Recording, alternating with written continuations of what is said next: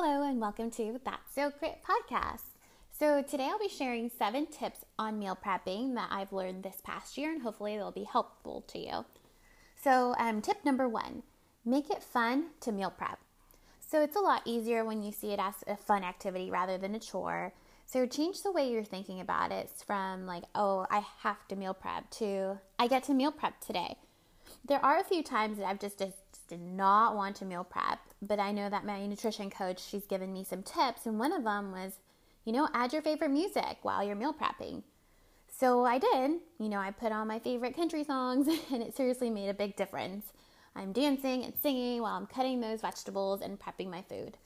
That's definitely some good vibes there. So, tip number two add it to your calendar. So, set a schedule, you know, because if you set a schedule, it becomes a habit after a while. And I actually recently read in a book that if you schedule something in and you just start doing it, it kind of just defaults and therefore it's you're pretty much on autopilot. So for me, Saturdays is the day that I normally go grocery shopping, and then Sunday is the day that I meal prep, and usually it's in the evening right before going to sleep. So choose a date that works for you and then add it to your calendar so it can become a routine. And it'll be a lot easier that way. And you'll actually know because then you'll be like, okay, it's definitely time to meal prep now. Tip number three plan your meals. So it's good to plan ahead of time. Like, what is it that you want for lunch this week? Or what kind of snacks or breakfast do you want? And for me, snacks are super important because it helps me keep within my macros. So for dinner, um, I actually don't fully plan it out for the week. I like to leave it open because sometimes I might go to my parents for dinner, or sometimes I'll like kind of crave something else for dinner. Um, it kind of adds that flexibility, which works for me so I usually just leave it open.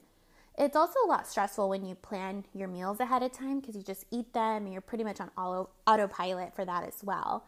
You eat your food and you know what's left, you know, for the remainder of the day. And so, you know, just look at what works best for you as well, but definitely plan it out if you can. Tip number four explore. Be open to exploring different foods to eat. Find out what's your favorite snack what's your favorite meal. And what's very convenient because that's what's going to make you actually want to eat your food. Like a perfect example for me is that I realized through meal prepping that I will eat my drumsticks chicken over chicken breast. Don't really know why. Just it's weird, but I just like drumsticks way better. And also explore with like your seasonings. I love, love, love Trader Joe's seasonings. They're very inexpensive and the traditional ones that they have, and also there's some creative ones for example, um, would you ever add cinnamon to a vegetable? It's kind of weird, right? Well, my nutrition coach actually mentioned to me um, that she adds cinnamon and salt to her butternut squash. So then I tried it, and it was actually extremely delicious. Um, Pinterest and Instagram are also great resources where you can get ideas on different types of dishes or meal prep ideas. And tip number five ask other people what they snack on. I've actually done this at CrossFit I've asked people, you know, what's your favorite snack with a high protein? Because um, that's where I usually struggle trying to reach my protein. Um, so then they've shared ideas with me, and that's actually how I found out about Perfect Bars and Quest chips. So go ahead and just ask people around and see what they do, or you can also follow people on Instagram. Um, there's certain people that post their foods and ideas. Um, that's where I've gotten some ideas as well.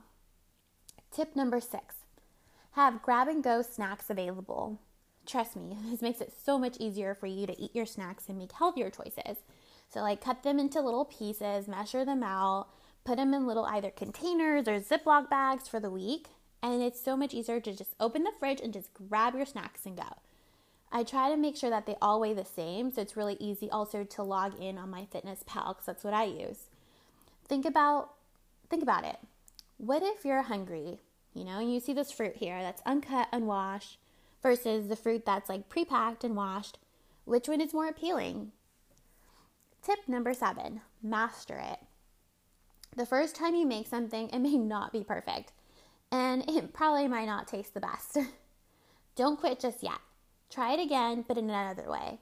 Ask yourself, what did I do wrong? What can I add or remove from this? I have a few examples, but I'll share two. So, the first time I made my egg bites, they were super spongy. I overbaked them. It was not that great, trust me. But guess who's got it down now? If I would have quit the first time, it definitely would not be my go to breakfast dish nowadays. Another one is almond flour pancakes. So I found the recipe through the almond flour bag that I bought and I tried it out and it was just not good. But I started to research other almond flour pancakes online and I ended up adding bananas and almond milk to it. And it's actually super delicious with some whipped cream and some berries on there. So just have fun with it and don't quit right away.